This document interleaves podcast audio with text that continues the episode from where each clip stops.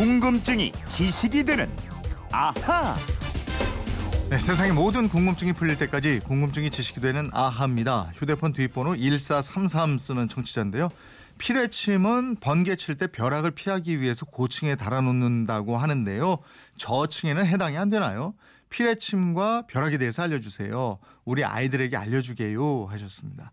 네, 아이들에게 설명해 주실 수 있게 저희가 꼼꼼하게 좀 알려드리도록 하겠습니다. 김초롱 아나운서 어서 오세요. 안녕하세요.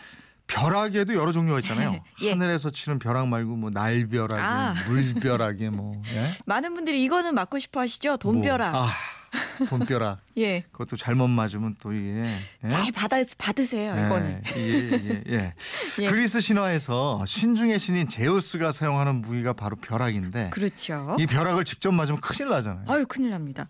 며칠 전에도요, 이 벼락 사고가 잦은 남아프리카 공화국에서 일곱 명이 벼락에 맞아서 숨졌고요. 네. 이 보름 전쯤에는 브라질 대통령 경호부대 31명이 벼락을 맞아서 부상했다는 외신도 있었습니다. 어. 그러니까 사람이 벼락을 직접 맞게 되면 대체로 약 80%가 5분 안에 사망을 한다고 어, 합니다. 그렇습니까? 예. 벼락이 그렇게 강하고 무서워요. 무섭죠. 예. 벼락이요. 빛의 속도의 10분의 1 정도로 빠르고요. 음, 전압이 1억 볼트예요. 예. 집에서 쓰는 전기의 50만 배인 거고요. 네. 또 섬광이 지나가는 곳의 온도가 태양 표면의 온도보다 4배나 뜨겁거든요. 오? 그러면 온도가 2만 7천 도예요. 허. 벼락이 지면 보통 50cm 두께로 전류가 흐른다고 보시면 되겠습니다. 이게 참 정말 무시무시한데 근데 이 무서운 벼락을 막기 위해서 설치하는 게 피뢰침이잖아요. 예. 이 미국의 벤저민 프랭클린이 발명했다고 들었는데 맞습니까? 맞습니다. 네. 미국 건국을 주도하고 독립선언서 초안을 잡은 정치가이자 과학자였지요. 벤저민 프랭클린이 발명을 했고요. 1752년 6월이었어요. 폭풍우가 쫙 몰아치는데 그날 밤 벼락이 전기라는 사실을 증명하기 위한 실험을 합니다. 네. 연을 만들고요. 연 줄에다가 금속 열쇠를 매달았어요. 음. 이 벼락이 치면서 열쇠에서 스파크, 불꽃이 쫙 일어나는데 벼락이 전기라는 사실을 이걸 통해서 증명하게 됩니다. 아, 그렇게 전기라는 걸 확인한 다음에 피뢰침이라는 걸 만들게 된 건가요? 예. 어. 벼락이요 구름 속에서 지상으로 떨어지는 거잖아요. 네. 그러니까 높은 곳이 먼저 맞게 돼 있죠. 음, 음. 이 벼락 칠 때 산이나 높은 나무 옆에 서 있거나 그 낚싯대 이런 거 들고 있으면 굉장히 위험한 게 바로 그 이유 때문인데요. 네. 이 피레침을 높은 곳에 설치해서 벼락을 유도하고 이 피레침과 연결된 선을 통해서 전기가 땅으로 방전되게 해서 이 건물에 가는 피해가 줄어들도록 하는 게 피레침의 원리입니다. 네. 이 피레침은 끝이 뾰족하잖아요. 예. 그것도 이유가 있어요. 있지요. 이 벼락이요. 쉽게 말씀드리면 구름 속에 모여 있던 전하가 지상으로 내려오는 건데요. 네. 이 전하는 플러스 전하도 있고 마이너스 전하도 있거든요. 플러스 전하는 지상에 있는 마이너스 전하를 찾게 되고 음. 마이너스 전하가 내려올 때는 플러스 전하가 있는 물질을 찾게 되는데 네. 이 전하는 주로 뾰족한 부분에 많이 몰려 있어요. 음. 그래서 피레침도 뾰족하게 만드는 겁니다. 아, 그럼 만약에 둥글게 만들면요. 그러면 소용이 없게 되는 거예요? 뭐 피레침을 높은 곳에 설치하게 되니까 전혀 소용이 없는 건 아닌데요.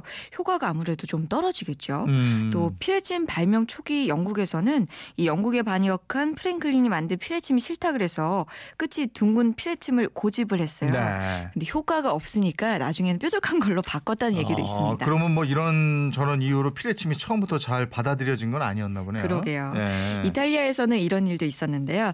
1769년 한 교회에서 첨탑에 피레침을 달아서 피해를 줄이자고 주장을 했는데 네. 교회 지도자들이 반대를 해요. 아. 하나님이 교회당에 벼락을 내릴 리가 없다. 어허. 세상에서 가장 안전한 곳이 교회당이다. 아. 이런 주장을 펼쳤는데요. 이 피레침을 설치하기는커녕 오히려 그 도시의 모든 화약을 교회당에 보관을 했어요. 허허. 참 이게 아이러니하게 네. 얼마 지나지 않아서 교회당의 첨탑에 벼락이 떨어졌고요. 아. 이걸로 인해서 그 화약이 폭발하면서 도시에서 3천 명의 사람들이 목숨을 잃었다고 합니다. 아이고 아이고 그런 일이 있었군요. 하나님이랑. 벼락은 상관이 없는 거였어요. 예. 예. 근데 우리가 벼락 친다, 뭐 낙뢰다, 번개다, 천둥이다 이러는데 어떻게 달라요? 어, 벼락이나 낙뢰 같은 말입니다. 네. 벼락은요 우리 말이고요. 낙뢰는 한자어죠. 음. 또 구름 속에 있던 전하가 지상으로 떨어져서 방전하는 현상. 이게 벼락이고요. 번개는 빛이에요. 음. 벼락 치는 동안에 발생하는 아주 밝은 빛 요거고요. 또 천둥은 벼락 칠 때 발생하는 소리입니다. 네. 벼락이 칠 때 주변 공기가 급속하게 팽창하면서 충격 파음이 발생하는데요. 이게 바로 천둥인 거예요. 음. 우리가 흔히 저 로또 복권 맞을 확률이 벼락 맞을 확률보다 낮다 이렇게 얘기하잖아요. 예. 그 확률도 궁금한데 벼락 맞을 확률은 그럼 얼마나 되는 거예요? 흔히 50만 분의 1이다, 뭐 70만 분의 1이다 이렇게 말씀하시는데요. 그 확률이 특정할 수 없을 것 같아요. 왜냐하면 야외 활동하는 사람은 많이 활동하고요. 네. 저같이 집에만 있는 사람은 집에만 있고 이렇게 따지면 또 사람 따라 벼락 맞을 확률 다르겠죠. 예. 또 보통 남자가 여자보다 벼락 맞는 확률이 4대 배 높다고 하는데요. 아, 야외 활동 많이 하니까. 그렇죠, 그렇죠. 예. 또 벼락이 친다는 경고를 무시하는 경우도 많기 때문에 아, 그렇대요. 아 괜찮아 이러고 가는 그렇죠. 거죠. 네? 예. 뭐 벼락이 나한테 치겠어? 이러면서 그- 나가신다는 그렇군요. 거죠. 근데 벼락은 1년에 얼마나 많이 쳐요? 우리나라는 1년에 10만 번에서 음. 14만 번 가량 친대요. 이 벼락 치는 횟수가 기상청이 조사하고 또 한국전력도 낙뢰 사고에 대비하기 위해서 측정을 하는데요. 네. 전국 곳곳에 센서를 설치해서 횟수를 측정하고 있습니다. 음, 다른 나라는 어떤가 궁금한데 아까 남아프리카 공화국이나 브라질에서 많은 사람들이 죽고 다쳤다 이랬잖아요. 예, 예. 벼락이 특별히 많이 치는 나라가 따로 있나요? 예, 아까 남아프리카 공화국하고 브라질 또 콩고 이런 나라에서 벼락이 많이 칩니다. 네. 남아프리카 공화국에서는 1년 평균 260명 정도가 벼락에 맞아서 아. 숨지고요. 브라질에서는 1년 평균 5천만 번 정도 벼락이 떨어져서 한 해 평균 120명 정도가 벼락 때문에 사망합니다. 아, 이제 5천만 번? 아유. 브라질에서는 벼락 때문에 발생하는 재산 피해가 연간 약 4천억 원에 달한다고 합니다. 야, 이런 나라는 왜 이렇게 벼락이 많이 치는 무슨 조건 같은 게 있나요? 많이 봤죠. 자, 위도 영향을 받습니다. 주로 허리케인이나 사이클론 같은 열대성 저기압이 많이 만들어지는 적도 부근에서 발생하고요. 대기가 불안정한 조건이 이 구름 속의 먼지나 입자 같은 서로 부딪힐 게 많으면요. 마찰이 생기면서 벼락도 많이 치게 됩니다. 네. 근데 콩고나 브라질 같은 경우는 적도 부근이고요. 음. 아마존강이 있어서 벼락이 많이 발생한다고 볼 수 있을 것 네. 같고요. 또 우리나라는 동고서저 지형이지요. 동쪽보다는 서쪽, 서해안 쪽에서 많이 발생하는 편이고요. 음. 남극, 북극에서는 뇌운이 안 생깁니다. 아, 그렇군요.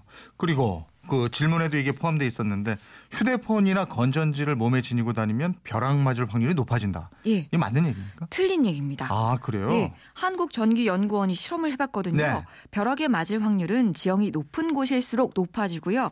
몸에 지닌 물건하고는 아무 상관이 없습니다. 음. 통 화 전화 그 휴대전화 통화가 낙뢰를 일으킬 수 있다는 얘기도 있는데 이거 네. 근거 없고요. 어. 휴대폰에서 발생하는 전자기파 1.5에서 2GHz는 네. 낙뢰의 전자기파 최대 10MHz와 전혀 다른 주파수여서 상관이 없다고 아, 합니다. 그렇군요. 예. 아무튼 벼락이 칠 때는 야외 활동을 좀 삼가하는 게 좋겠다. 그죠? 그렇습니다. 네. 평소 궁금증이 있는 분들 어떻게 하면 돼요? 그건 이렇습니다. 인터넷 게시판이나 MBC 미니 휴대폰 문자 샵 8001번으로 문자 보내주십시오. 짧은 문자 50원, 긴 문자 100원의 이용료가 있습니다. 여러분의 호기심, 궁금증 많이 함께해 주십시오. 내일은 어떤 거 궁금증 풀어주실 거예요? 내일은요. 아까 저희가 돈벼락 얘기했는데 네. 돈 벌기보다는 그 돈을 만들어서 쓰려는 사람들이 꽤 있더라고요. 그럼 어떻게 만들어졌어요? 지폐를 위조하려는 나쁜 아, 사람들 있죠. 위조범들. 예, 예. 끊이질 않고 있습니다. 예. 내일은 지폐 위조에 대해서 궁금증을 풀어드리겠습니다. 네. 궁금증이 지식되는 아하 김초롱 아나운서였습니다. 고맙습니다. 고맙습니다.